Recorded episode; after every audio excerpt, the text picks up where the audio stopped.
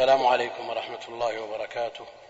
الحمد لله رب العالمين صلى الله وسلم وبارك على عبده ورسوله نبينا محمد وعلى آله وصحبه أجمعين. أما بعد فإن هذه المحاضرة أو هذا الدرس ليس لي فيه خيار ولو استشرت فيه لما قبلت. نعم أنا موافق على إلقاء درس. في الوقت نفسه لكن لو عرض علي مثل هذا مثل هذا العنوان لما قبلت. ولا أقول في مقدمة هذا الدرس إلا ما قلته في مقدمة الهمة في طلب العلم.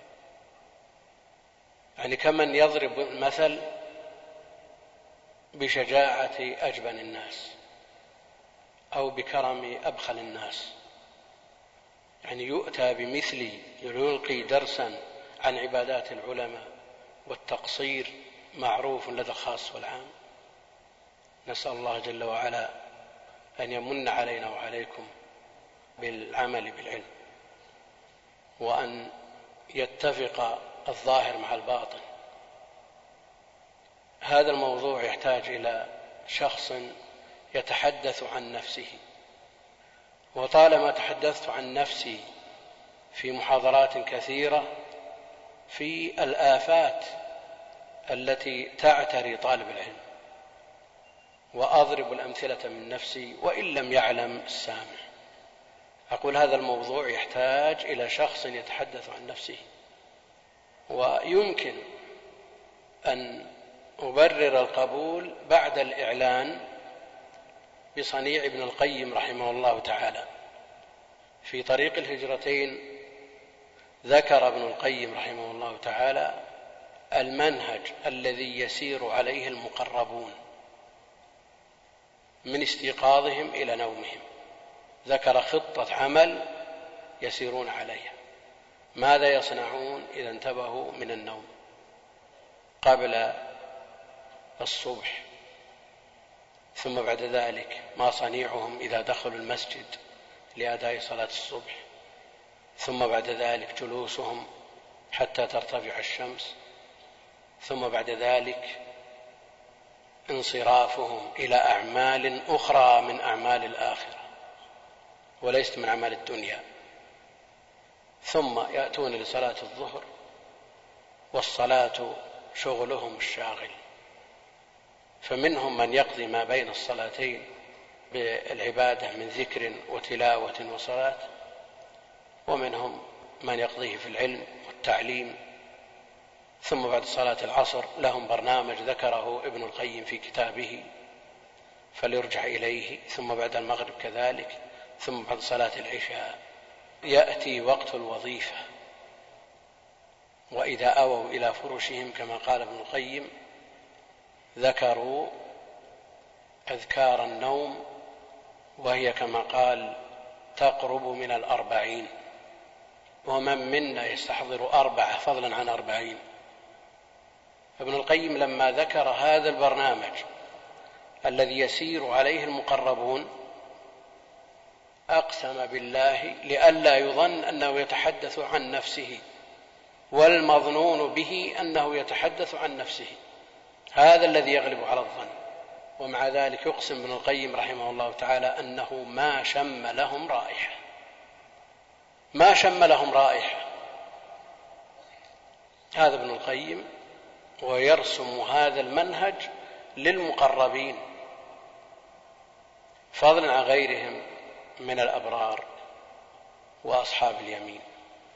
ابن القيم رحمه الله تعالى وهذه زيادة في الإيضاح والفائدة ذكر أنهم إذا جلسوا بعد صلاة الصبح يذكرون الله تعالى حتى ترتفع الشمس.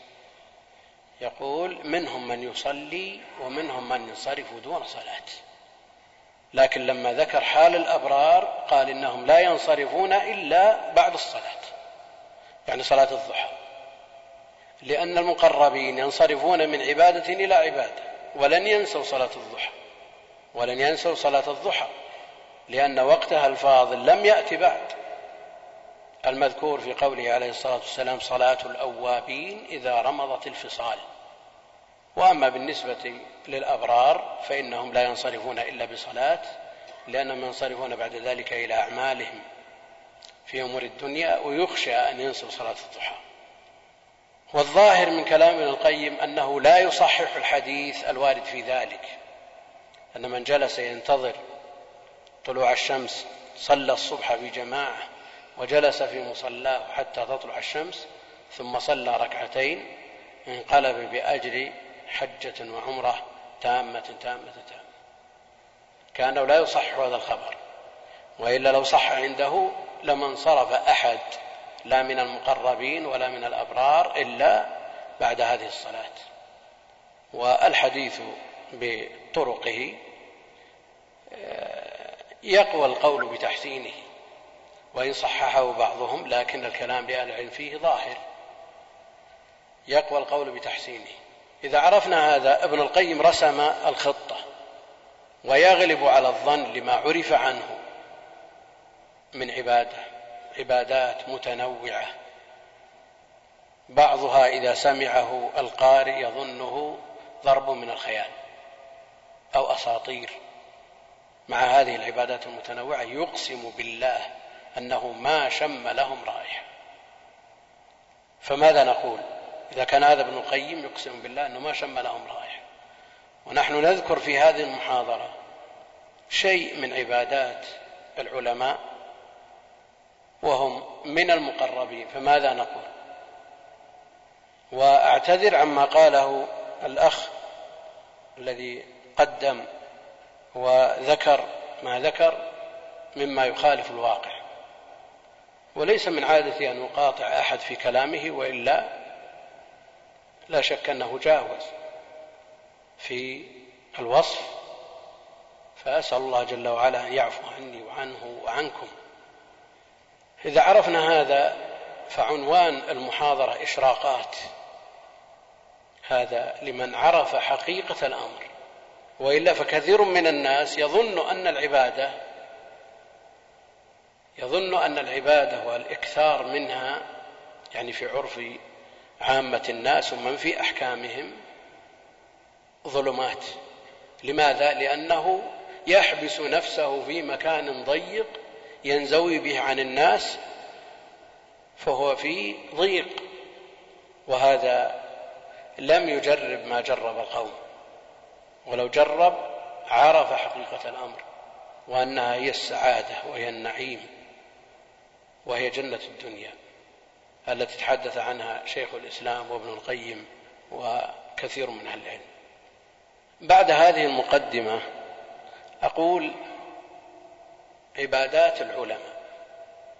العلماء الذين يستحقون أن يوصفوا بهذا الوصف هم أهل العلم والعمل.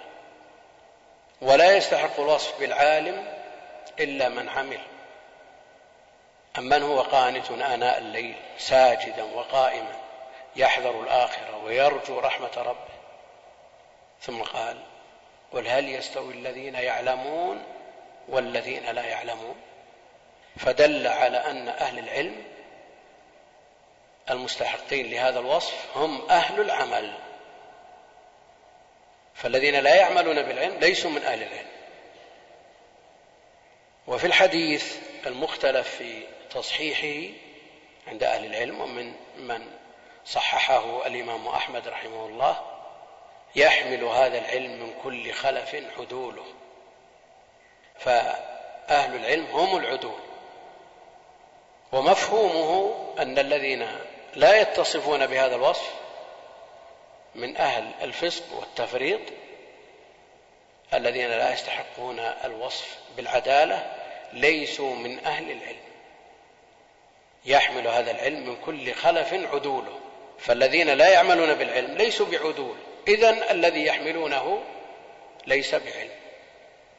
ابن عبد البر رحمه الله تعالى له رأي مشهور ووافقه عليه جمع من أهل العلم أن كل من عرف بحمل العلم فهو ثقة عدل مرضي. لهذا الحديث كل من حمل العلم فهو عدل. لهذا الحديث يقول الحافظ العراقي ولابن عبد البر كل من عني بحمله العلم ولم يوهن فإنه عدل لقول المصطفى يحمل هذا العلم لكن خولف. خولف بن عبد البر. يعني على فهمه العكسي الذي فهمناه من الحديث أن الذي ليس بعدل لا يسمى ما يحمله علم. وفهم أن كل من يحمل العلم وله عناية به أنه عادل لكن الواقع يرد هذا القول. لأننا نرى من يحمل هذا العلم ممن هو متصف بالفسق. فكيف يعدل مثل هذا؟ فكيف يعدل مثل هذا؟ ولذا يقول الحافظ العراقي لكن خولف خولف ابن عبد البر في فهمه. لأننا نرى ورأينا ورأيتم ممن يعد من بحور العلم بحسب الظاهر ومع ذلك علامات وآثار الفسق ظاهرة. هذا في الحقيقة ليس بعلم. ومن أقوى الأدلة على هذا الفهم قول الله جل وعلا إنما التوبة على الله للذين يعملون السوء بجهالة. بجهالة. هل التوبة خاصة بالجهال الذين لا يعرفون الأحكام؟ أو أنه لو كان عارفا بالحكم يعرف أن الزنا حرام ويزني يعرف الحكم بدليله. يعرف أن الشرب شرب الخمر حرام ويشرب يعرف الحكم بدليله ويعرف أن السرقة حرام ويسرق ويعرف أن الربا حرب لله ورسوله ويرابي. ثم بعد ذلك يتوب. هل نقول هذا مقبول التوبة ولا غير مقبول؟ إذا أخذنا الجهالة على عدم العلم بالحكم قلنا هذا ليست له توبة ولم يقل بهذا أحد من العلم. فمن جاءته موعظة من ربه فانتهى فله ما سلف. التوبة تهدم ما كان قبله. التوبة تهدم ما كان قبله. المقصود أن هذا الجاهل المنصوص عليه هو الذي يقدم على المعصية ولو كان عارفا بالحكم بدليله. فالذي يعصي هذا جاهل ولو عرف الحكم. وهذا لا يشكل ما معنى الحديث مع وجود من يحمل العلم من غير العدول. فالعلم يقتضي العمل والعلم ثمرته العمل. للخطيب البغدادي كتاب مختصر أسماه اقتضاء العلم العمل اقتضاء العلم العمل. يقول في مقدمته ثم إني موصيك يا طالب العلم بإخلاص النية في طلبه وإجهاد النفس على العمل بموجبه فإن العلم شجرة والعمل ثمرة وليس يعد عالما من لم يكن بعلمه عاملا. فلا تأنس بالعمل ما دمت مستوحشا من العلم ولا تأنس بالعلم ما كنت مقصرا في العمل. ولكن اجمع بينهما وإن قل نصيبك منهما. لأنه قد تحصل المزاحمة. العلم يحتاج إلى وقت طويل. نقول اعمل بما علمت. ولن يعوقك هذا عن تحصيل العلم لأنه يكثر السؤال من كثير من الطلبة. يقول أن العمل قد يعوقنا عن تحصيل العلم ولا سيما العمل الميداني الذي يتطلب وقتا كإنكار المنكرات في الأسواق وغيرها. نقول سدد وقارب إذا بلغك عن الله عن رسوله أمر أو نهي فاعمل به بادر بالعمل به. لأن هذا هو الثمرة. يقول ما شيء أضعف من عالم ترك الناس علمه لفساد طريقته وجاهل أخذ الناس بجهله لنظرهم إلى عبادته. لا شك أن عامة الناس يحسنون الظن بأهل العبادة. يحسنون الظن بأهل العبادة وما حصلت الفجوة التي نعيشها بين العلماء والعامة وما حصل من وقوع الناس في أعراض أهل العلم إلا بسبب تقصيرهم في العمل. عامي يحضر إلى المسجد مع الأذان فإذا التفت بعد الصلاة إذا شخص من أهل العلم يقضي بعض الصلاة. هذا نفسه لا توافقه على سؤاله. وإن كان بعضهم يقول خذ من علمي ولا تنظر إلى عملي هذا الكلام ليس بصحيح. وفي صحيح مسلم جاء شخص من العراق إلى ابن عمر يريد أن يسأله عن مسألة في المناسك. فقال عليك بابن عباس ابن عباس علم وعمل لكن في مجال العمل لا شك أن ابن عمر معدود من العباد. وسيأتي شيء من طريقته وعمله. قال عليك بابن عباس شهادة حق وإنصاف. فقال ذاك رجل مالت به الدنيا ومال بها. يعني أنه ليس في زهده مثل ابن عمر. لا يظن به أنه يزاول المنكرات أو يأكل مشتبهات أبدا. حبر الأمة وترجمان القرآن. لكن عامة الناس ثقتهم بالعامل. فإذا رأوا من أهل العلم من يظهر عمله عليه على جوارحه وعلى في سره وعلانيته يقتدون به. قال رحمه الله بعد ذلك وهل أدرك من أدرك من السلف الماضين الدرجات العلى إلا بإخلاص المعتقد والعمل الصالح والزهد الغالب في كل ما راق من الدنيا؟ في كل ما راق من الدنيا. يعني كل شيء له ضريبة. توسعت في أمر الدنيا يكون على حساب الآخرة لأنها ضرة. ومع ذلك لا تنس نصيبك من الدنيا.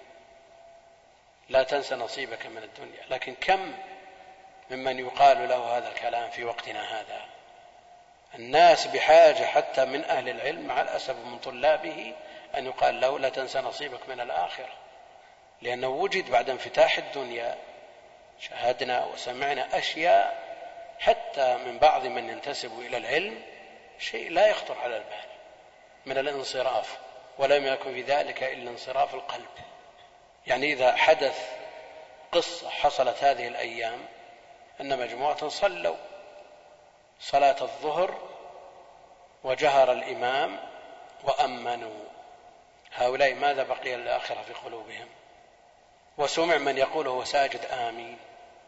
لا شك أن هذا سببه الانصراف عن الآخرة والإقبال على الدنيا لأن القلب القلب ما يحتمل كل هذه الأمور إلا ممن وفقه الله جل وعلا. فشخص من أهل الدنيا ويملك مليارات ودعانا في يوم من الأيام فإذا بمجلسه غاص بالناس. هل هم الأعيان؟ هل هم الوجهاء؟ هل هم الملأ من القوم؟ لا كلهم فقراء. وبعد ذلك يجلس وبدون مبالغة. جلس نصفه خارج المجلس ونصفه داخل. متكئ على الباب. وهؤلاء الفقراء في صدر المجلس. ومع ذلك لما وضع الوليمة رفض أن يجلس معي. جلس معهم. وكان من عادته وديدنه أن يدخل المسجد بعد صلاة يصلي العصر ولا يخرج إلا بعد صلاة العشاء.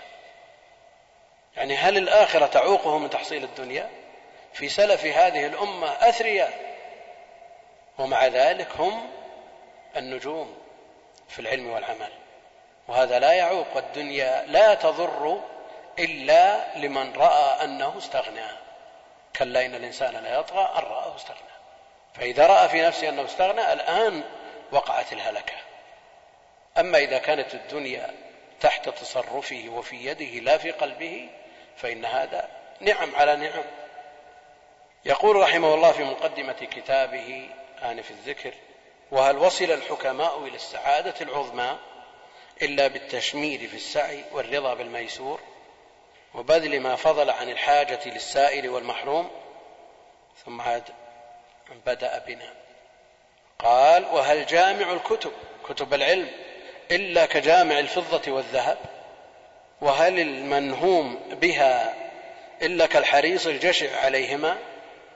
وهل المغرم بحبها إلا ككانزهما؟ ثم ذكر حديث أبي برزة إلى آخر كلام رحمه الله. جامع الكتب الذي يجمع من الكتب يملأ الدور بالكتب لكنه لا يفيد منها ولا يبذل منها. هذا لا شك أنه ككانز الذهب والفضة. وابن خلدون يقول أن كثرة التصانيف كثرة التصانيف من عوائق التحصيل من عوائق التحصيل. وهذا شيء مجرب جربناه وجربه غيرنا. يعني يحتار الإنسان إذا أراد أن يختار تفسير آية من بين خمسين تفسير أو ينظر في شرح حديث من بين عشرات الشروح. يحتار. قبل أن يبدأ فإذا بدأ قال لعل فلان تكلم أكثر ولعل علان تكلم أكثر ثم يضيع الوقت بمثل هذا. وحدث ولا حرج عما يضيع من الأوقات في ترتيبها في ترتيب هذه الكتب وتنظيفها ونقلها من مكان إلى مكان. هذا شيء لا شك أنه عائق عن التحصيل. وأدركنا شيوخنا ممن ليس لديهم من الكتب إلا الأصول المهمة في ثلاثة دواليب لا تزيد عن ثلاثمائة مجلد أربعمائة مجلد. ومع ذلك إذا فتح أي مجلد وجد عليه أثر أثر قراءة وأثر في العلم وأثر في العمل. فليس جمع الكتب مما يمدح به الشخص إذا لم يكن ممن يستفيد من هذه الكتب ويعمل بما علم. ولذا قال هل جامع الكتب إلا كجامع الذهب والفضة؟ أثر هذه الكتب إذا دخلت في القلب ولم يفد منها الفائدة المرضية كأثر الذهب والفضة. يعني بإمكان شخص من الأشخاص منهم بالكتب. ومع ذلك قد تضيع عليه صلاة الجماعة بسبب الكتب. يعني عنده موعد مع شخص عنده كتب تركة بيبيع ثم بعد ذلك يمتطي السيارة مع الأذان ليصلي عنده. فإذا وصل إليه الجماعة قد صلوا. وهذا كثير. لماذا؟ لأن الوسائل حلت محل الغايات عندنا وقصر النظر عن إدراك المطلوب. ولا أريد أن أطيل في مثل هذا لأنها حقيقة مرة نعاني منها ويعاني غيرنا منها. فالقصد القصد ولا يعني هذا أن طالب العلم لا يشتري كتب يشتري ما يحتاجه من الكتب. والكتب متوفرة وميسورة ولله الحمد. لكن إما أن يجمع كل كتاب وكل طبعة من كل كتاب هذا لا شك أنه يعوق عن التحصيل. ثم ذكر رحمه الله تعالى حديث أبي برزة رضي الله تعالى عنه قال قال رسول الله صلى الله عليه وسلم لا تزول قدم عبد يوم القيامة حتى يسأل عن أربع عن عمره فيما أفناه وعن, وعن علمه ماذا عمل به. وهذا هو الشاهد وعن علمه ماذا عمل به. فسوف يسأل عن هذا العلم الذي نام عنه وكتمه عن الناس وسئل فلم يجب ولم يبذله. وقد جاء في الخبر ابن آدم علم مجانا كما علمت مجانا. وكثير من أهل العلم يتورع عن بذله وليس هذا بورع. نعم قد يكون بالنسبة لبعض الناس الذي لا يملك نفسه عن قول لا أعلم قد يكون عليه خطر. قد يسأل عما لا يحسن ولا يتقن ثم بعد ذلك تصاب المقاتل. على الإنسان أن يبذل لكن لا يبذل إلا ما يعلم ولا يتشبع بما لم يعطى. قال علي بن أبي طالب رضي الله تعالى عنه هتف العلم بالعمل. هتف العلم بالعمل فإن أجابه ولارتحل ولا شك أن العمل هو الذي يثبت العلم. هو الذي يثبت العلم. ولذا لو سألت شخصا يبلغ من العمر خمسين سنة مثلا وسألته عن المناسك وقد حج في أول عمره ما تجد يدرك, يدرك من أحكام المناسك إلا الشيء اليسير لكنه يدرك أحكام الصلاة. لا سيما إذا كانت لديه أهلية. ومن أهل العلم من أخطأ في كثير من من أحكام المناسك. لأنه لم يحج. ومنهم من حج بعد تأليفه في المناسك فأحرق ما ألفه لأنه لم يعمل بهذا العلم. ثم لما عمل استنار له الطريق واتضح له الحق. وعن الحسن رضي الله تعالى عنه قال ليس الإيمان بالتحلي ولا بالتمني. يعني الإنسان يدعي ويتشبع ويتصنع لكن هل هذا يكفي؟ ليس الإيمان بالتحلي ولا بالتمني ولكن ما وقر في القلوب وصدقته الأعمال. وعن جندب بن عبد الله قال قال رسول الله صلى الله عليه وسلم مثل العالم الذي يعلم الناس الخير وينسى نفسه كمثل السراج يضيء للناس ويحرق نفسه. والحديث لا بأس به جيد. مثل العالم الذي يعلم الناس الخير وينسى, وينسى نفسه كمثل السراج يضيء للناس ويحرق نفسه. والنصوص في هذا كثيرة جدا. ولو لم يكن إلا حديث الثلاثة الذين هم أول من تسعر بهم النار يوم القيامة وفيهم العالم العالم الذي يعلم الناس أفنى عمره في العلم والتعليم. ثم بعد ذلك في النهاية هو يكون من أول من تسعر بهم النار. وإنما يعلم ليقال عالم. نسأل الله السلامة والعافية. فالإخلاص لله جل وعلا في العلم أمر لا بد منه بل هو من أول شروطه. فالعلم من من أمور الآخرة المحضة التي لا تقبل التشريك. وإذا قلنا العلم فالمراد به العلم بالكتاب والسنة. وما يعين على فهم الكتاب والسنة. المسألة التي يشار إليها قبل الدخول الموضوع. مسألة الإكثار من التعبد. من أهل العلم من قال إنه بدعة. فمثلا الصلاة. الصلاة لو تتبعنا مما نص عليه من فعله عليه الصلاة والسلام غير الأدلة الإجمالية. وجدناه يصلي الفرائض سبع عشرة ركعة.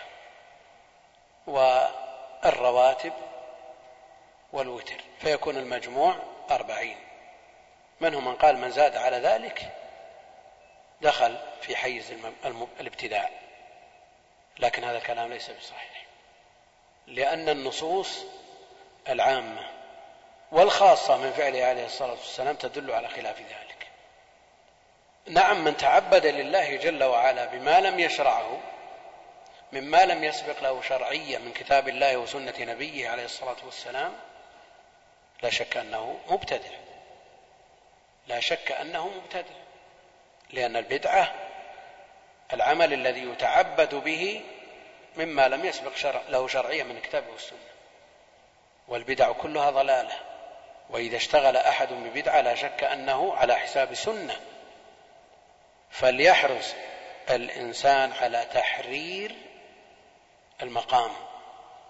فلا يفرط بسنة ولا يرتكب بدعة لأن بعض الناس قد يقصر في هذا الباب علمه وفهمه ويزيد حرصه ثم بعد ذلك يدخل في حيز البدع ولا يشعر. ومر بنا ومر بغيرنا أننا قد نتذكر ما حفظناه من بعض الأذكار الصحيحة فلا نذكر. وقد نذكر بعضه ونترك بعضه فإذا تأملنا أننا زدنا في أذكار عن الحد المشروع مثلا من الأذكار المحددة. قد يكون زدنا فيها ثم بعد ذلك لم نوفق للأذكار الثابتة. فعلى الإنسان أن يحرص أن لا يعمل عملا إلا وعنده فيه أصل من الكتاب والسنة. فالنبي عليه الصلاة والسلام قبل ذلك ما ثبت أصله في الكتاب والسنة كالصلاة والذكر والتلاوة والصيام والحج والإنفاق في سبيل الله والجهاد والدعوة وغير ذلك. هذا كلها أصولها ثبتت في الكتاب والسنة. فالإكثار منها على الهيئة المشروعة في الأوقات التي جاء التي جاءت من قبل الشارع جاء عدم المنع منها ليس ببدعة للأدلة العامة والخاصة التي تذكر بل الممنوع من ذلك كما تقدم في حيز في حد البدعة ما لم يسبق له شرعية من كتاب وسنة. الاجتهاد في التعبد قد حسب الطاقة ثبت عن النبي عليه الصلاة والسلام. فقد قام عليه الصلاة والسلام في الليل حتى تفطرت قدماه وصلى بالبقرة ثم النساء. ثم آل عمران بركعة واحدة. بركعة واحدة. فماذا عن بقية الصلاة؟ ماذا عن الركوع والسجود؟ فإطالة الصلاة مطلوبة لأن ثابتة عن النبي عليه الصلاة والسلام. وكثرة الركعات أيضا مطلوبة لأنه ثبت عنه عليه الصلاة والسلام الإطلاق. صلاة الليل مثنى مثنى. وثبت عنه عليه الصلاة والسلام لمن سأل أنه أجاب من سأله مرافقته في الجنة أن قال أعني على نفسك بكثرة السجود. وهذا يتطلب إكثار من الركعات.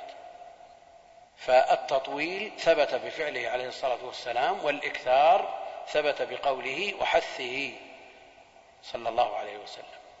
ثم يأتي من يأتي ويقول أن الإكثار من التعبد بدعة. ما عرف عن النبي عليه الصلاة والسلام أنه قام ليلة كاملة. وهذا عن عائشة رضي الله تعالى عنها. مع أنه عليه الصلاة والسلام إذا دخلت العشر شد المئزر وأحيا الليل. فهذا وارد على هذا الحديث. فإذا دخل الخصوص التخصيص بمثل هذا النص عموم خبر عائشة أضعفه. هذا مقرر عند أهل العلم. وما دام ثبت أنه أحيا الليالي العشر عشر رمضان يدل على أن إحياء الليل ليس ببدعة. وقد عرف عن سلف هذه الأمة من الصحابة والتابعين فمن دونهم مما يأتي ذكره في الأمثلة إن شاء الله تعالى. هذا بالنسبة للصلاة. الصيام ثبت عنه عليه الصلاة والسلام أنه يصوم حتى يقال لا يفطر وثبت عنه أنه كان يفطر حتى يقال لا يصوم. وكان يصوم من الأشهر الحرم يصوم في المحرم ويصوم من شعبان أكثره. فلا يقال أن مثل هذا العمل بدعة. مع قوله عليه الصلاة والسلام أفضل الصلاة صلاة داود وأفضل الصيام صيام داود. ينام نصف الليل ثم يقوم ثلثه ثم ينام سدسه. بالنسبة للصيام يصوم يوما ويفطر يوما. ثم يأتي من يقول النبي عليه الصلاة والسلام نجزم أنه ما صام يوم وأفطر يوم لأنه ثبت أنه كان يصوم حتى يقال لا يفطر ويفطر حتى يقال لا يصوم. من كان وضعه في احتياج الناس إليه مثل حال الرسول عليه الصلاة والسلام يفاضل بين هذه العبادات. وأهل العلم يقررون أن العبادات المتعديه المتعدية النفع مقدمه على العبادات الخاصة. في مسلم عن عائشة أن النبي عليه الصلاة والسلام ما كان يصوم العشر. وثبت من حديث بعض أزواجه أنه كان يصوم العشر. فعائشة تذكر من حاله الغالب أنه كان لا يصوم العشر لأنه منشغل مشغول بأعمال بحاجات الناس. وأيضا ثبت في الحديث الصحيح أنه ما من أيام من العمل الصالح فيهن خير وأحب إلى الله من هذه الأيام العشر. ثم بعد ذلك ثبت عنه عليه الصلاة والسلام أنه قال من صام يوما في سبيل الله باعد الله وجهه عن النار سبعين خريفا. فإذا ضممنا هذا الحديث إلى هذا الحديث قلنا بمشروعية صيام العشر. وكونه عليه الصلاة والسلام لا يصوم العشر أحيانا مثل ما قال عمرة في رمضان تعدل حجة. ومع ذلك ما ثبت عنه عليه الصلاة والسلام أنه اعتمر في رمضان. هل نقول أن العمرة في رمضان ليست مشروعة؟ يكفينا قوله عليه الصلاة والسلام والنبي صلى الله عليه وسلم قد يترك العمل رأفة بأمته خشية أن يفرض عليهم. لو تضافر قوله عليه الصلاة والسلام عمرة في رمضان تعدل حجة مع فعله ماذا يكون ماذا يكون الواقع؟ الآن الناس يموتون يعتمر في رمضان أكثر من مليونين شخص. يجتمعون في ليلة واحدة. لو تضافر فعله مع قوله كيف يكون العمل؟ لكن من الناس من يقول النبي عليه الصلاة والسلام ما اعتمر في رمضان والحمد لله لنا أعمال بدائل. نقول يكفينا ما ثبت من قوله عليه الصلاة والسلام. لكن إذا عمل عملا وندم عليه ولم يحثنا عليه اقتدينا به في مثله. فلا نكلف أنفسنا في مثل هذا العمل. كدخول الكعبة مثلا. ما ثبت النبي عليه الصلاة والسلام حثنا على دخولها لكنه دخل. ومع ذلك ندم على ذلك لئلا يشق على أمته. فانظروا لما لم يتضافر القول مع العمل صار الأمر أقل. ولو تضافر القول مع العمل في عمرة رمضان لوجدنا الزحمة التي لا تطاق. فبعض الناس يتشبث بكونه عليه الصلاة والسلام لم يعتمر في رمضان ويتسلى بذلك. تقول عائشة رضي الله تعالى عنها وأيكم يطيق ما كان رسول الله صلى الله عليه وسلم يطيق؟ أيكم يطيق ما كان رسول الله صلى الله عليه وسلم يطيق؟ بذله وتضحيته في الصلاة والصيام والدعوة والجهاد شيء لا يطاق. لكن تجد مثلا بعض الناس يذكر عنه في التلاوة أشياء. يذكر عنه ما يتعجب منه في التلاوة. لماذا؟ لأنها صارت على حساب أعمال أخرى. وبعضهم يذكر عنه على ما سيأتي من الآن ذكر الأمثلة من الصلاة ما لا يخطر على البال. وصار هذا على حساب عبادات أخرى. فالنبي عليه الصلاة والسلام يفاضل ويوازن بين هذه العبادات. ووقته مشغول ومعمور بالطاعة والتبليغ ودعوة الناس إلى الخير. تقول عائشة وأيكم يطيق ما كان رسول الله صلى الله عليه وسلم يطيق؟ ومحل ذلك كما قال ابن حجر ما لم يفض إلى الملل. لما جاء في الحديث الصحيح اكلفوا من العمل ما تطيقون. فإن الله لا يمل حتى تملوا. واخرج البخاري من حديث عائشة رضي الله عنها مرفوعا عليكم ما تطيقون من الأعمال فإن الله لا يمل حتى تملوا. وجاء في الحديث الصحيح أفضل الأعمال ما داوم عليه صاحبه.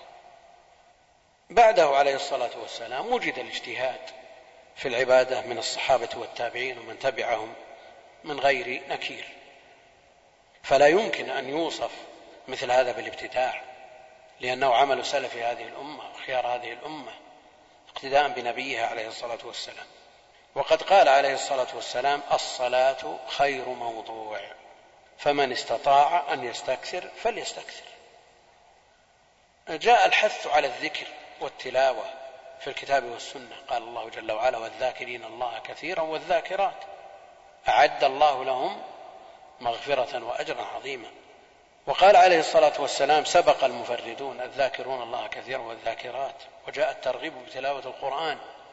ففي كل حرف من القرآن عشر حسنات. عبادات أجورها لا يمكن أن يحاط به. ممن لا تنفد خزائنه ومع ذلك لا تكلف شيئا. والمحروم لا تنفعه مثل هذه النصوص من كتب الله عليه الحرمان. لأن الله جل وعلا قال فذكر بالقرآن من يخاف وعيد. ولقد يسرنا القرآن فهل من مدكر؟ ما هو كل الناس. ولذلك تجد بعض الناس يصعب عليه أن يفتح المصحف وتجده حافظ ومع ذلك لا يقرأ ولا شك أن هذا حرمان. وبكل حرف عشر حسنات. والختمة الواحدة بأكثر من ثلاثة ملايين حسنة. يعني الجزء الواحد الذي يقرأ بربع ساعة مئة ألف حسنة. وهذا أمر في غاية اليسر مصداقا لقول الله جل وعلا ولقد يسرنا القرآن للذكر فهل من مدكر؟ يعني الإنسان إذا جلس بعد صلاة الصبح ينتظر الشمس إلى أن ترتفع بإمكانه أن يقرأ القرآن في سبع وهو مرتاح وهذا لا يعوقه عن شيء من أعماله. لكن هذا الأمر يحتاج إلى شيء من المجاهدة ثم بعد ذلك التلذذ كغيره من العبادات. وإلا فالأصل أن هذه العبادات تكاليف ومما حفت به الجنة والجنة حفت بالمكاره. يعني خلاف ما تشتهيه النفوس فإذا جاهد نفسه وعلم الله جل وعلا منه صدق الرغبة والنية أعانه.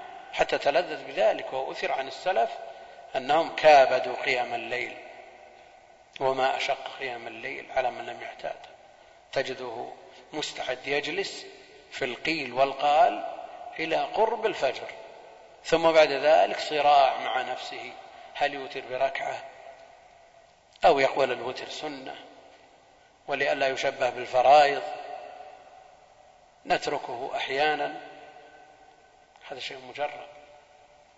وما كره السهر والحديث بعد صلاة العشاء إلا لهذا الأمر لأنه يعوق عن ذكر الله وعن الصلاة لأنه على حساب الذكر. فإذا صلى العشاء ونام نام على خير الصلاة كفرت ذنوبه. الصلوات الخمس إلى الصلوات الخمس كفارات لما بينهما ما لم تخش كبيرة. فنام على على ذنوب مكفرة. ولذا كان ابن عمر إذا تحدث بعد صلاة العشاء صلى قبل أن ينام لينام عن, لينام عن صلاة. هذا الحديث القيل والقال لا شك أنه يعوق صاحبه عن الذكر والتلاوة. ولذا نرى مع قوله عليه الصلاة والسلام من حج فلم يرفث ولم يفسق رجع من ذنوبه كيوم ولدته أمه. بعض الناس يقول الحج أربعة أيام. بالإمكان أن تضبط النفس ولا يتكلم بكلمة. ولا يتكلم بكلمة. لكن إذا كان قد عود على نفسه على القيل والقال يستطيع أن يملك نفسه ثلاثة الأيام وبعض الناس يجاور في العشر الأواخر ويجلس من صلاة العصر إلى صلاة المغرب في المسجد الحرام. فالمتوقع أنه ترك أهله وترك أمواله وجاور في هذه البقعة طلبا للثواب والإكثار من العبادات تجده يفتح المصحف إذا صلى العصر ثم إذا قرأ صفحة أخذ يلتفت يمينا وشمالا لأنه ما تعود على الله في الرخاء يعرفه في الشدة. ثم بعد ذلك إن رأى أحدا ممن يعرفه وإلا أطبق المصحف ثم يؤنبه ضميره لماذا أنا جئت؟ يفتح المصحف مرة ثانية ثم يقوم من مكانه يبحث عمن يبادله الحديث. وتجد بعض الناس نظره في الساعة خشية أن يؤذن المغرب قبل أن يتم حزبه. هذا تعود في حال الرخاء. والله جل وعلا يقول إن سعيكم لشتى. الذكر من أفضل العبادات وذكر له ابن القيم فوائد عظيمة جدا في مقدمة الوابل الصيب وهو لا يكلف شيئا. سبحان الله وبحمده مئة مرة حطت عنه خطاياه وإن كانت مثل زبد البحر. يعني هذه تقال بدقيقة ونصف. بدقيقة ونصف. ومن قال لا إله إلا الله وحده لا شريك له له الملك وله الحمد على كل شيء قدير كمن أعتق أربعة من ولد إسماعيل. والمئة عشرة من ولد إسماعيل. مع ما فيها من حفظ ورفع درجات وحط سيئات. ولا إله إلا الله وحده لا شريك له إلى آخرها مئة مرة بعشر دقائق. والاستغفار شأنه عظيم وجاء التنصيص عليه بالكتاب وصحيح السنة. والإنسان تجده إما بالقيل والقال أو بالسكوت. عرفنا أن هذا شيء لا يكلف شيئا لكن على الإنسان أن يري الله جل وعلا من نفسه خيرا ويعزم ويترك أو يسد منافذ الشيطان إلى قلبه ليوفق لمثل هذه الأعمال. النبي عليه الصلاة والسلام كان إذا حزبه أمر فزع إلى الصلاة وثبت عنه عليه الصلاة والسلام أنه قال أرحنا يا بلال بالصلاة أرحنا يا بلال بالصلاة. كثير من المصلين الآن يصلي خلف إمام لا تزيد صلاته على خمس دقائق ومع ذلك ينظر في الساعة في كل ركن من أركان الصلاة ويراوح بين رجليه. وثبت من خلال التجربة من أهل العلم والعمل أن الذي يتعامل مع الله جل وعلا هو القلب. فشخص يناهز المئة يصلي خلف شخص قراءته عادية يقرأ في كل تسليمة بجزء من القرآن. ويلوم الإمام لما استعجل في التسليمة الأخيرة.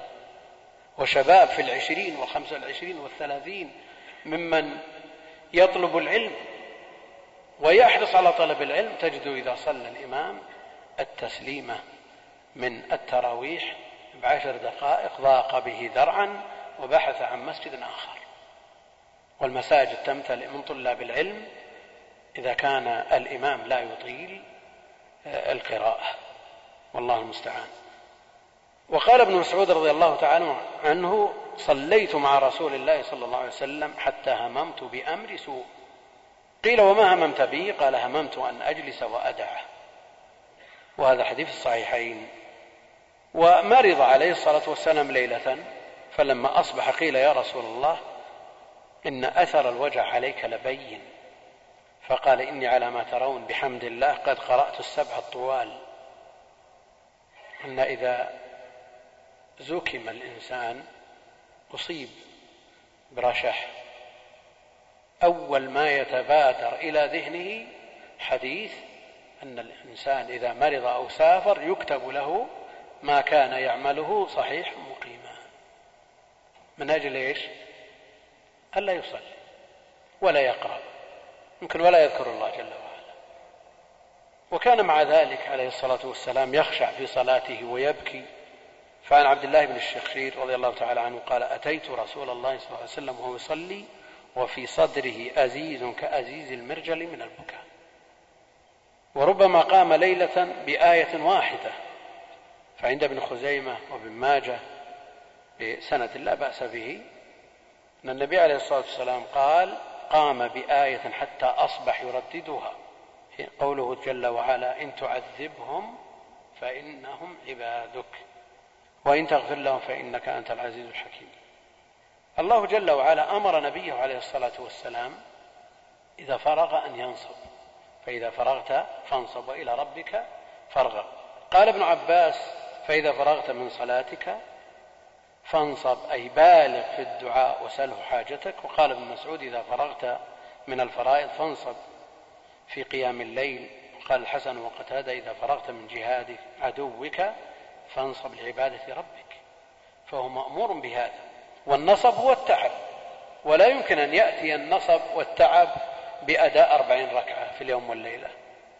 بل لا بد من المزيد على ذلك في الكم والكيف. ليتحقق النصب المأمور به. الصحابة رضوان الله عليهم اقتدوا بنبيهم وقدوتهم وأسوتهم كأبي بكر وعمر وعثمان وعلي رضي الله تعالى عنهم أجمعين وعن بقية الصحابة.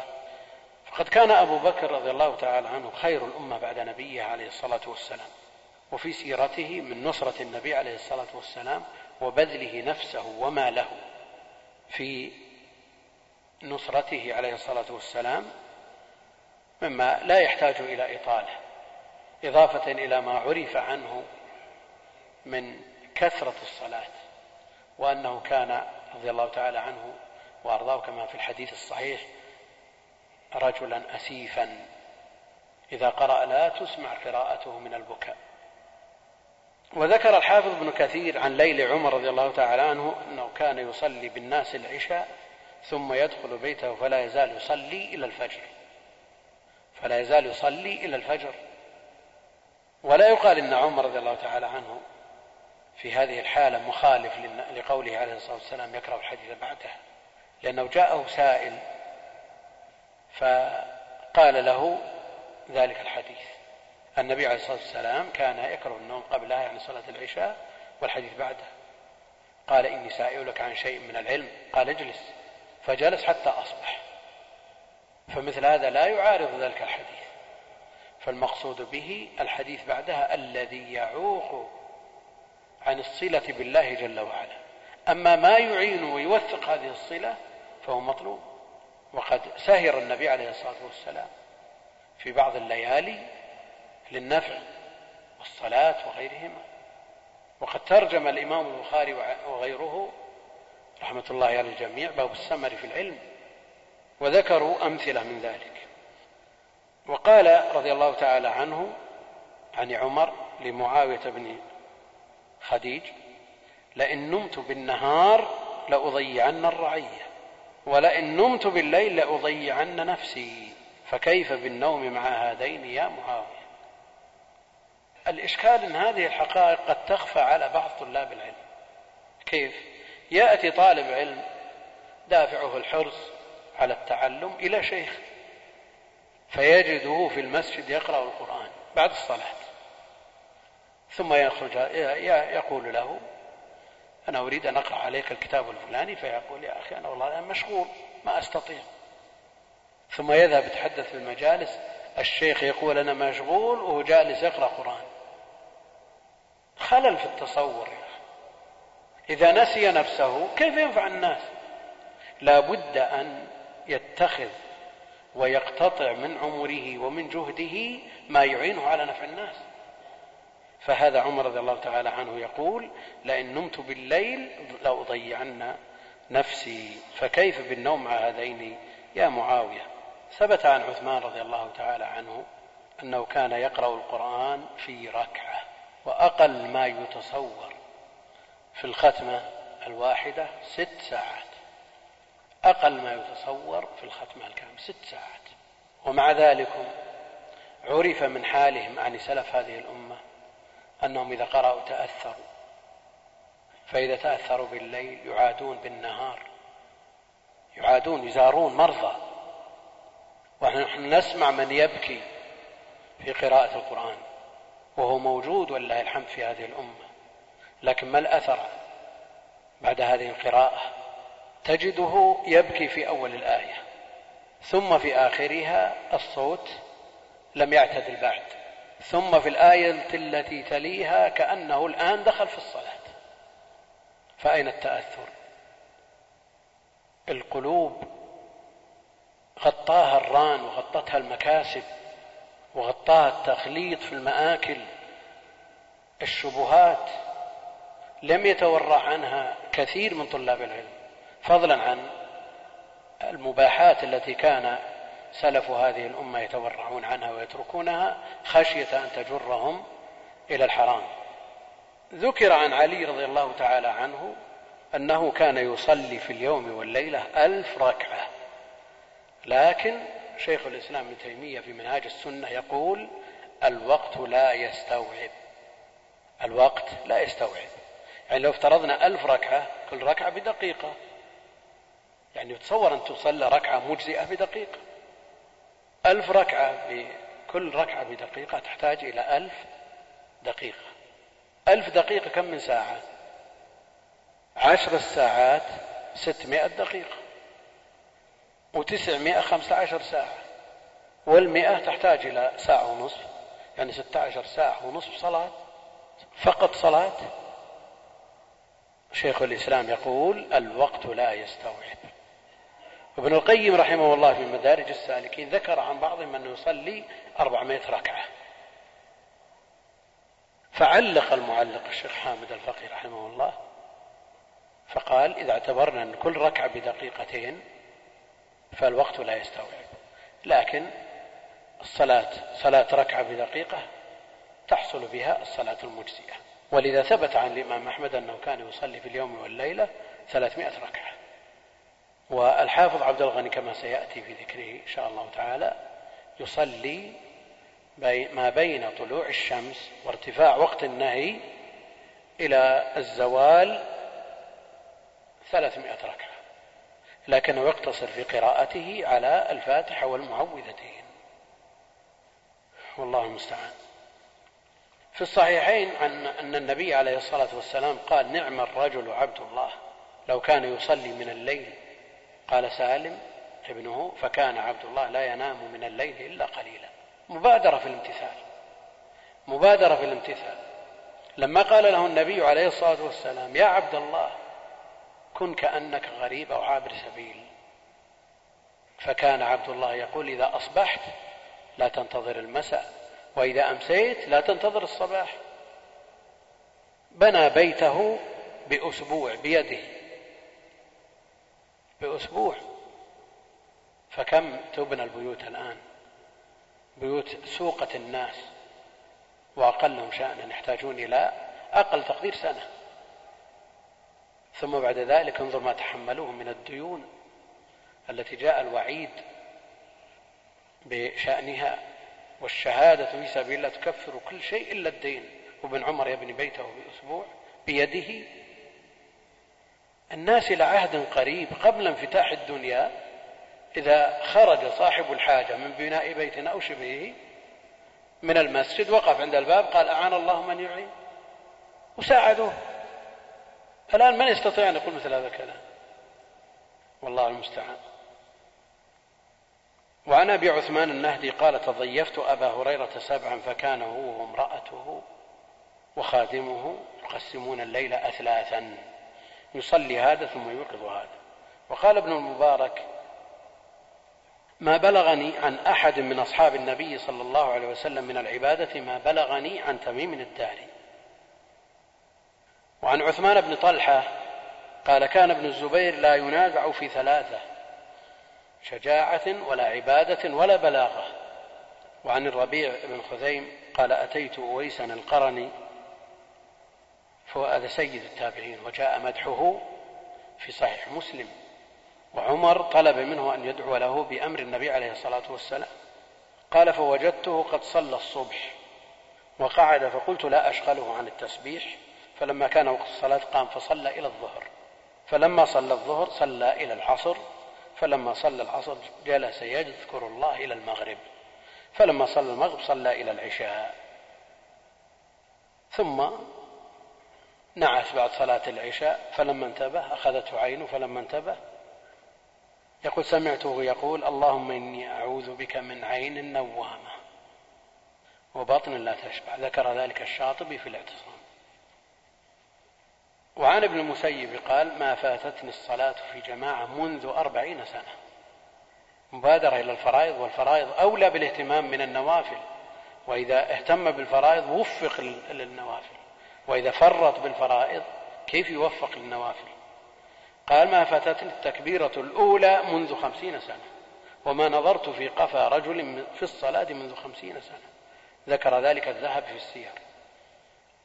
وعن عثمان بن حكيم قال سمعت سعيد بن المسيب يقول ما أذن المؤذن منذ ثلاثين سنة إلا وأنا في المسجد. وثبت عن بعضهم أنه قال أن الذي لا يأتي إلى الصلاة حتى يدعى إليها إنه لرجل سوء.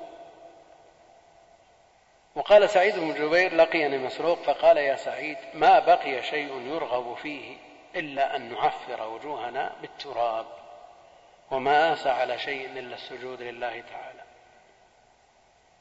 وعن إبراهيم بن محمد بن منتشر قال كان مسروق يرخي الستر بينه وبين أهله ويقبل على صلاته ويخليهم ودنياهم. ذكر ذلك أبو نعيم في الحلية. وعن شرحبيل أن رجلين أتيا أبا مسلم الخولاني عبد الله عبد الله بن ثوب قال فلم يجداه في منزله فأتيا المسجد فوجداه يركع فانتظراه فأحصى أحدهما أنه ركع ثلاثمائة ركعة. وقال أبو الأحوص قال لنا أبو إسحاق السبيعي يا معشر الشباب اغتنموا يعني قوتكم وشبابكم. قلما مرت بي ليلة إلا وأقرأ فيها ألف آية وإني لأقرأ البقرة في ركعة. ألف آية تكون في جزء. ألف آية تكون أقل من جزء. يعني إذا قلنا القرآن ستة آلاف إذا قسمناها على الثلاثين كم يكون في الجزء؟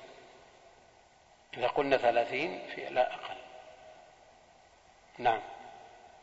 لعلها تكون خمسة أجزاء أو أربعة أجزاء ونصف يعني ورد خاص. نعم. قلما مرت بي ليلة إلا وأقرأ فيها ألف آية وإني لأقرأ البقرة في ركعة. وإني لأصوم الأشهر الحرم وثلاثة أيام من كل شهر والاثنين والخميس. المقصود أنه من أهل العمل. إضافة إلى العلم أبو إسحاق السبيعي من من كبار المحدثين من الرواة الحفاظ ومع ذلك لم يشغله ذلك عن العمل. ويخبر الشباب بهذا. يخبر الشباب بهذا وليس هذا من إظهار العمل الذي يقلل الأجر وإنما هو من أجل الاقتداء. فإذا غلب على الظن أنه يقتدى به كان الأثر المترتب على إظهاره أكثر من الأثر المترتب على إخفائه. قال ذهبت الصلاة ذهبت الصلاة مني وضعفت وإني لأصلي فما أقرأ وأنا قائم إلا بالبقرة وآل عمران. وقال حماد بن سلم ما, ما أتينا سليمان التيمي في ساعة يطاع الله عز وجل فيها إلا وجدناه مطيعا.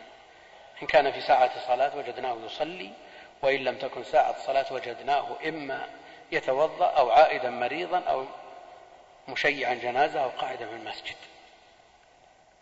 قال فكنا لا فكنا نرى أنه لا يحسن أن يعصي الله عز وجل. وقال معتمر بن سليمان التيمي لمحمد بن عبد الأعلى لولا أنك من أهلي ما حدثتك عن أبي بهذا.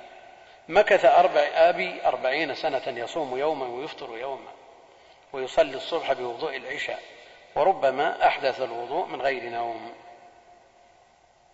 وقال يحيى بن المغيرة زعم جرير أن سليمان التيمي لم تمر ساعة إلا تصدق بشيء فإن لم يكن صلى ركعتين. وأما ما يروى عن أمير المؤمنين في الحديث سفيان الثوري فكثير جدا. عن مؤمل بن إسماعيل قال قام سفيان بمكة سنة فما فتر من العبادة سوى من بعد العصر إلى المغرب. وكان يجلس مع أصحاب الحديث وذلك عبادة. وعن ابن مهدي قال كنت لا أستطيع سماع قراءة الثوري من كثرة بكائه. وقال ابن مهدي ما عاشرت في الناس رجلا آسف من الثوري. وقال الفريابي كان سفيان يصلي ثم يلتفت إلى الشباب فيقول إذا لم تصلوا اليوم فمتى؟ قال الأوزاعي رحمه الله من أطال قيام الليل هون الله عليه وقوف يوم القيامة. وقال الوليد بن مسلم ما رأيت أكثر اجتهادا في العبادة من الأوزاعي. وقال أبو مسهر عنه كان يحيي الليل صلاة وقرآنا وبكاء. قال وحدثني بعض إخواني من أهل بيروت أن أمه كانت تدخل كانت تدخل منزل الأوزاعي وتتفقد موضع الصلاة صلاة الإمام الأوزاعي فتجده رطبا من دموعه في الليل.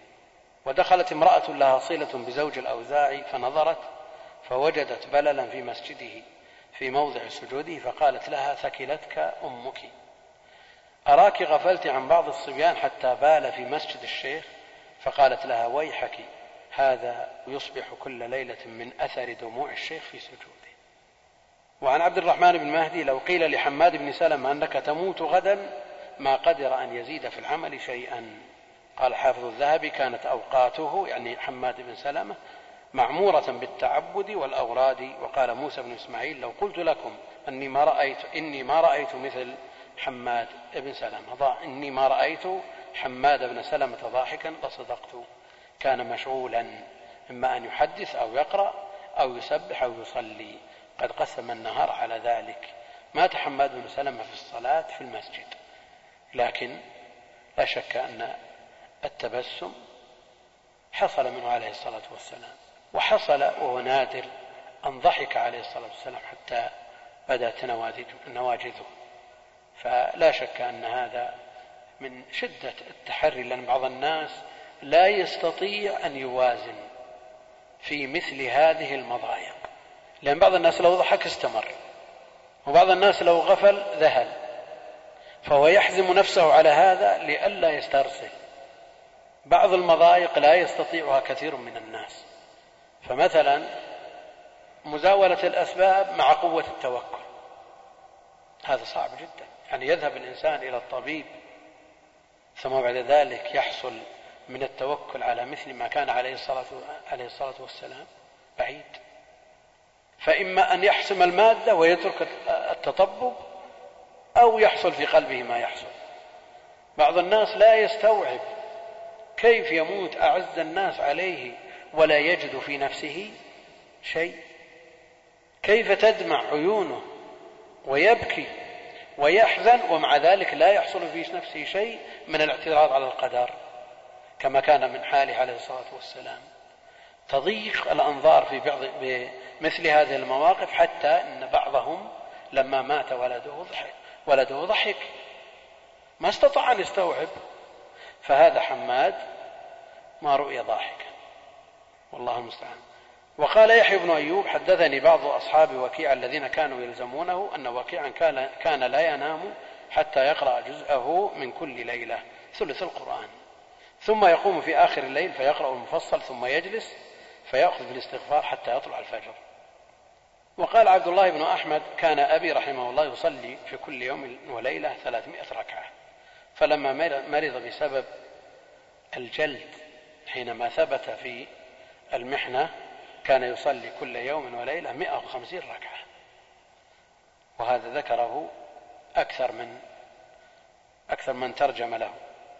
وقال إبراهيم بن هاني النيسابوري وكان يعني الإمام أحمد رأسا في العبادة وعلو الهمة. كان أبو عبد الله حيث, حيث, حيث توارى من السلطان عندي. وذكر من اجتهاده في العبادة أمرا عجبا. قال وكنت لا أقوى معه على العبادة وأفطر يوما واحدا واحتجم. وقال أحمد بن سلمة النيسابوري الحافظ كان هناد بن السري رحمه الله كثير البكاء. فرغ يوما من القراءة لنا يعني يقرئهم الحديث فتوضأ وجاء إلى المسجد فصلى إلى الزوال وأنا, معه المسجد ثم رجع إلى منزله فتوضأ وجاء فصلى بنا الظهر وأخذ يقرأ في المصحف حتى صلى المغرب. قال فقلت لبعض جيرانه ما أصبره على العبادة؟ فقال هذه عبادته بالنهار منذ سبعين سنة فكيف لو رأيت عبادته بالليل؟ وكان محمد بن إسماعيل البخاري رحمه الله تعالى يختم في رمضان في النهار كل يوم ختمة ويقوم بعد التراويح في كل ثلاث ليال بختمة وقال بكر بن منير كان محمد بن إسماعيل يصلي ذات ليلة فلسعه الزنبور سبع عشرة مرة فلما قضى الصلاة قال انظروا إيش آذاني. وفي رواية وقد تورم جسده فقيل له لم لم تخرج من صلاتك؟ قال كنت في سورة فأحببت أن أتمها. وكان بقي بن مخلد الإمام الحافظ المعروف صاحب المسند الكبير يختم القرآن كل ليلة في ثلاث عشرة ركعة وكان يصلي بالنهار مئة ركعة ويصوم الدهر وكان كثير الجهاد فاضلا. على كل حال صوم الدهر معروف حكمه عند أهل العلم وجاء في الحديث الصحيح لا صام من صام الأبد وجاء أن صيام الدهر مفضول وأن أفضل الصيام صيام داود. لكن بعض الناس إذا فتح له باب من أبواب العبادة استرسل فيه ونسي نفسه ونسي ما جاء فيه من نصوص. وكان الحافظ عبد الغني بن عبد الواحد المقدسي لا يضيع شيئا من زمانه بلا فائدة. فإنه كان يصلي الفجر ويلقن القرآن وربما أقرأ شيئا من الحديث ثم يقوم فيتوضأ ويصلي ثلاثمائة ركعة بالفاتحة والمعوذتين. كما سبقت الإشارة إليه إلى قبل الظهر وينام نومة ثم يصلي الظهر ويشتغل إما بالتسميع تسميع الحديث أو بالنسخ إلى المغرب. فإن كان صائما أفطر وإلا صلى من المغرب إلى العشاء ويصلي العشاء وينام إلى نصف الليل أو بعده. ثم قام كأن إنسانا يوقظه فيصلي. ثم يتوضأ ويصلي إلى قرب الفجر ثم ينام نومة يسيرة إلى الفجر فهذا دأبه وقال موفق الدين بن قدامة كان الحافظ عبد كان الحافظ عبد الغني جامعا للعلم والعمل. كان رفيقي في الصبا وفي طلب العلم وما كنا نستبق إلى خير إلا سبقني إليه إلا القليل. وكمل الله فضيلته بابتلائه بأذى أهل البدعة وعداوتهم. وابن قدامة ذكر في ترجمته من العبادة الشيء الكثير. فما ترك قيام الليل من شبابه إلى أن مات. فإذا رافق ناسا في السفر ناموا وحرسهم يصلي. مع ذلك ترك هذا الأثر الكبير في العلم. يعني قد يقول قائل كيف يؤلف المغني وهو يصلي بالليل والنهار؟ ولا يدري أن هذا خير معين للتأليف والعلم والتعليم. وقال الحافظ الذهبي في السير كان قدوة صالحا عابدا قانتا لله ربانيا خاشعا مخلصا عديم النظير كبير القدر كثير الأوراد والذكر والمروءة والفتوة والصفات الحميدة قل أن ترى العيون مثله. وكان يكثر الصيام ويتلو كل ليلة سبعا مرتلا في الصلاة. وأما ما ذكر عن شيخ الإسلام ابن تيمية نختصر يعني باعتبار أن الوقت قرب. في العلم والعمل فشيء يشبه المستحيل فمع كثرة مؤلفاته ذكر من عبادته وتهجده وأذكاره وصيامه وجهاده ويقرر في ذلك أن هذا هو السبب في إعانته على العلم. وكان مع ذلك مجبولا على الكرم وما شد على دينار ولا درهم قط بل كان مهما قدر على شيء من ذلك يجود به كله. وكان لا يرد من يسأله شيئا يقدر عليه من دراهم ولا دنانير ولا ثياب ولا كتب حتى الكتب يعطيها.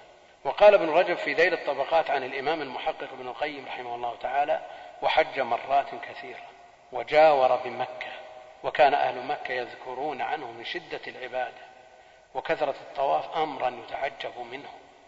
وقال ابن القيم في مقدمة مفتاح دار السعادة الذي ألفه بمكة وكان هذا من بعض التحف التي فتح الله بها علي حين انقطاعي إليه عند بيته وإلقاء نفسي ببابه مستكينا ذليلا فما خاب إلى أن قال فما خاب من أنزل به حوائجه وعلق به آماله وأصبح ببابه مقيما وبحماه نزيلا.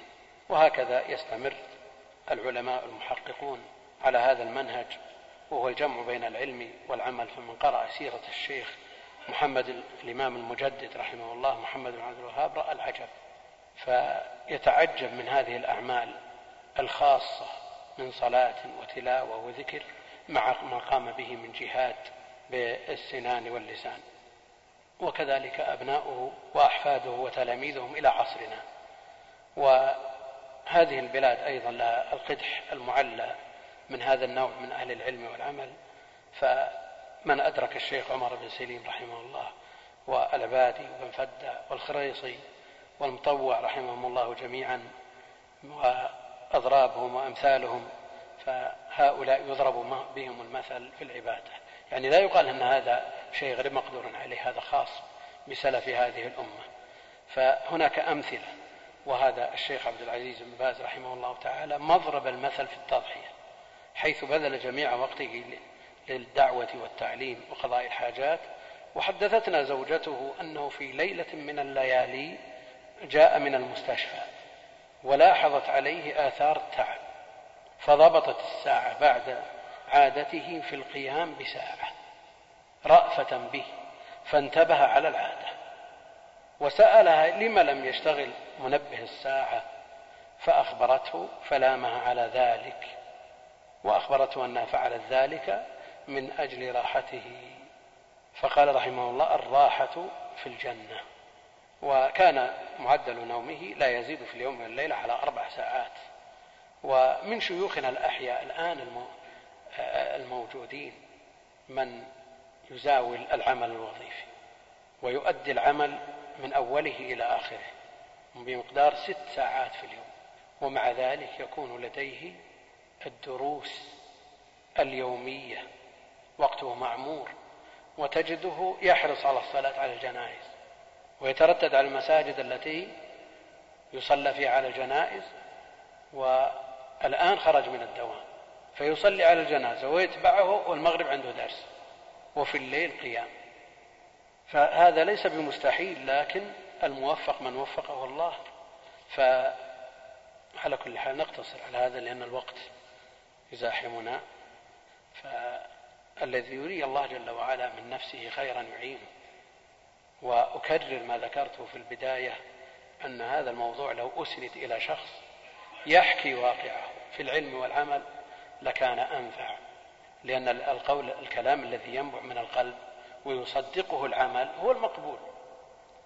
أما يسند إلى شخص لم يعرف بشيء من هذا فهذا لا شك أنه حسن ظن من الإخوان ولا نقول إلا خيرا. والله أعلم وصلى الله وسلم وبارك على عبده ورسوله نبينا محمد وعلى آله وصحبه أجمعين.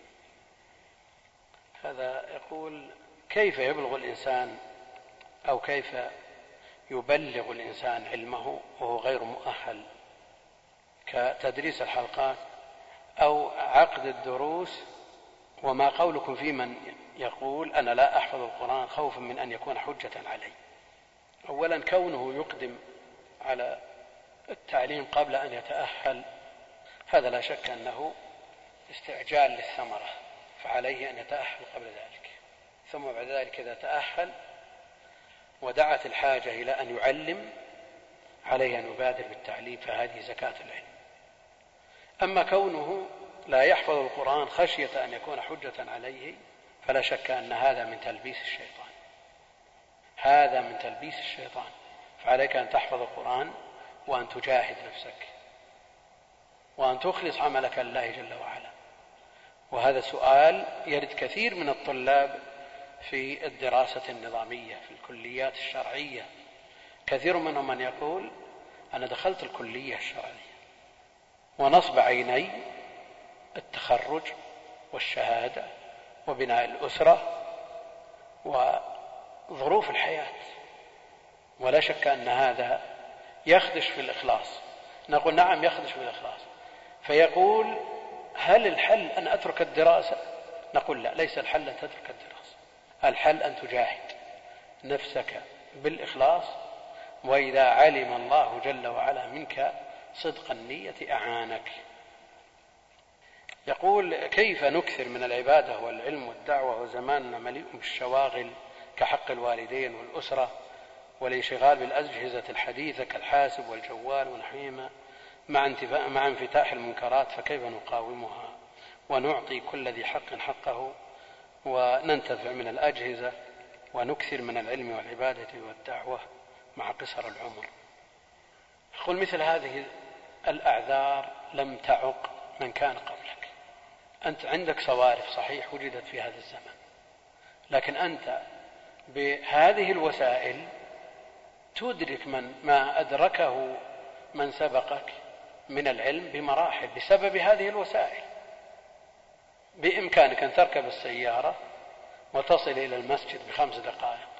لكن من تقدم؟ الذين ليست عندهم هذه الشواغل يحتاج إلى ساعة إلى أن يصل المسجد الذي فيه درس. أيضا هذه الآلات التي تعتذر بها هي خير معين لك على التحصيل. ما الذي يمنعك إذا تعارض درس مع آخر؟ أن تقتني من الأشرطة التي شرحت فيها الكتب من أهل العلم الموثوقين وتنظر في المتن تحفظ من المتن وتسمع الشرح وتعلق عليه هذا درس. وهذا لم يكن موجود بالنسبة لمن تقدم. فلا شك أنه موجود الصوارف موجودة والشواغل كثيرة ومع ذلك المعين والميسر موجود. لكن ابذل من نفسك تجد إن شاء الله تعالى. يقول هل يجوز السهر على قراءة الكتب مع ذكر دليل ذلك؟ ترجم أهل العلم ومنهم الإمام البخاري وذكرنا هذا سابقا باب السمر في العلم. باب السمر في العلم. وذكر ما يدل على ذلك. وأخبار السلف كثيرة في هذا. فمنهم من يجزئ الليل إلى ثلاثة أجزاء. ينام ثلث وينظر في العلم ثلث ثم يصلي ثلث. ومدح بهذا ولا يتعارض أبدا مع حديث كان يكره النوم قبلها والحديث بعدها والنبي عليه الصلاة والسلام بعد صلاة العشاء كما في الحديث الصحيح تحدث مع أهله ساعة. فالمسألة موازنة بين المصالح والمفاسد. ولا شك أن النوم أفضل من السهر على المباحات. فضلا عن السهر مع التخليط فضلا عن السهر عن مع المحرمات. صلى الله السلامة والعافية. يكثر السؤال عما جاء ذكره من حال السلف أنهم كانوا يقرؤون القرآن كل يوم وهذا مستفيض عنهم. قراءة القرآن عند الماهر ومع ذلك بإمكانه أن يتدبر. وقد رأينا من يقرأ القرآن كل يوم مع أن الدموع تنهمل من عينيه. فليس بمستحيل وليس بصعب وهو موجود إلى الآن. النبي عليه الصلاة والسلام ثبت عنه أنه قال لعبد الله بن عمرو اقرأ القرآن في سبع ولا تزد. مثل هذا الكلام منه عليه الصلاة والسلام إنما هو علاج للمندفع. المندفع يعالج بمثل هذا الكلام. ابن عمر أراد أن يقرأ القرآن ليل نهار ويترتب على هذا تضييع بعض الحقوق. فأراد النبي عليه الصلاة والسلام أن يحد منه هذا الاندفاع فقال له اقرأ القرآن في شهر. فقال إني أطيق أكثر من ذلك. فقال اقرأه بعشرين. فقال إني أطيق أكثر من ذلك. فقال اقرأه مرتين في الشهر. فقال يطيق أكثر من ذلك. في عشر يطيق أكثر من ذلك. قال اقرأ القرآن في سبع ولا تزد. فإذا كان النهي للرفق بالمنهي إذا كان النهي للرفق من أجل الرفق بالمنهي فلتنظر بالنسبة لغيره النصوص الأخرى النصوص الأخرى. ففي كل حرف من القرآن عشر حسنات. وجاء في الحديث عند أبي داود وغيره أنه لا يفقه من قرأ القرآن في أقل من ثلاث. والعلماء يقررون أن القراءة في أقل من ثلاث ممكنة وقد يفقه. لكن هذا بالنسبة لمن لديه أعمال أخرى وانشغال بأمور دنياه فمثل هذا لا يفقه. لكن لو قال لنا شخص أنا أقرأ خمسة بعد صلاة الصبح وخمسة بعد صلاة الظهر وخمسة أجزاء بعد صلاة العصر وأستطيع أن أقرأ القرآن في يومين. هل نقول لك أنك لا تفقه لا تقرأ بعد صلاة الظهر لأجل أن تفقه؟ هل لهذا المنع من القراءة في وقت من هذه الأوقات أثر على الفقه لكن غالب الناس إذا قرأ عشرة في اليوم لا يفقه فهو محمول على الغالب. ومنهم من يرى كابن رجب وغيره أن هذا في الأوقات العادية. أما في الأوقات الفاضلة فتغتنم هذه الأوقات. ولا مانع أن يختم القرآن في رمضان في كل ليلة. وذكر العلماء وهذا لابد من التنبيه عليه أن منهم من يختم بالنهار ختمة وبالليل ختمة. ومنهم من يختم ختمتين وختمتين بالليل. وذكر الحافظ ابن كثير والنووي عن ابن الكاتب الصوفي أنه كان يختم أربعا بالليل وأربع بالنهار. وهذا ليس بالمقدور. والوقت لا يستوعب. وذكر القسطلاني عن شخص أنه كان يقرأ القرآن في أسبوع. قلنا أسبوع ممكن. ثم قال وقيل في شوط. عرفنا أن الأسبوع الطواف بالبيت سبعا وهذا لا يمكن. ولا شك أن هذا من تلبيس الشيطان على بعض الناس. يريه أنه, يريه أنه قرأ وهو في الحقيقة لم يقرأ. والقراءة التي تترتب عليها آثارها لا شك أنها إذا كانت على الوجه المأمور به. بالتلاوة والتدبر وبنية الانتفاع من القرآن.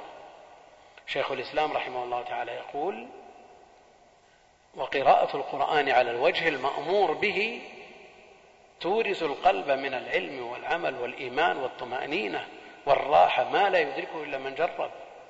ابن القيم رحمه الله تعالى يقول فتدبر القرآن إن رمت الهدى والعلم تحت تدبر القرآن.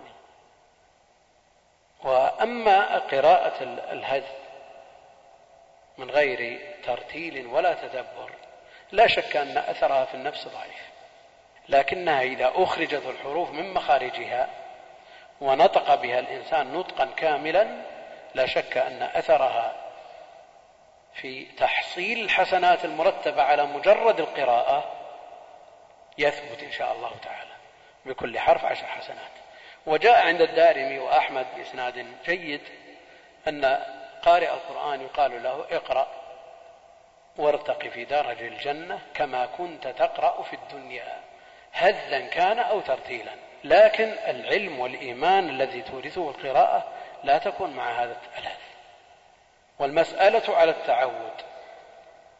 إذا تعود الإنسان أن يقرأ بهذا لا يستطيع أن يتريث بل يكون نظره إلى آخر السورة.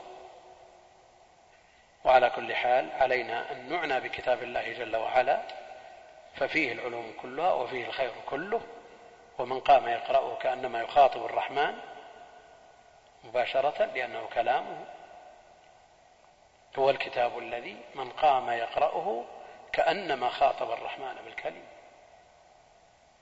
بعض الناس إذا انتهى من دوامه وارتاح بعد العصر بعد المغرب للجرائد والمجلات وبعد العشاء للمسايير. وليس لكتاب الله جل وعلا منه نصيب. مع الأسف بعض طلاب العلم لا يعرف القرآن إلا أن تقدم قبل الصلاة دقائق. يفتح المصحف وإلا فلا يعرفه. وهذا خلل. يعني إذا لم نعنى بكتاب الله فكيف نعنى بكلام البشر؟ هو الغاية. هو الغاية والسنة مفسرة للقرآن. فكيف نترك الغاية ونشتغل بالوسائل؟ والسنة كما جاء. وما ينطق عن الهوى إن هو إلا وحي يوحى. فالسنة أيضا غاية. فعلينا أن نعنى بالأصلين بالوحيين وما يعين على فهمهما. بحيث إذا تعارض النظر في غيرهما مع النظر فيهما قدم النظر فيهما إلا إذا قدمنا الوسائل على المقاصد لفهم المقاصد. وأما إذا عرفنا الوسائل فيكون اهتمامنا منصبا على هذه الغايات. والله أعلم. وصلى الله وسلم وبارك على عبده ورسوله نبينا محمد وعلى آله وصحبه أجمعين.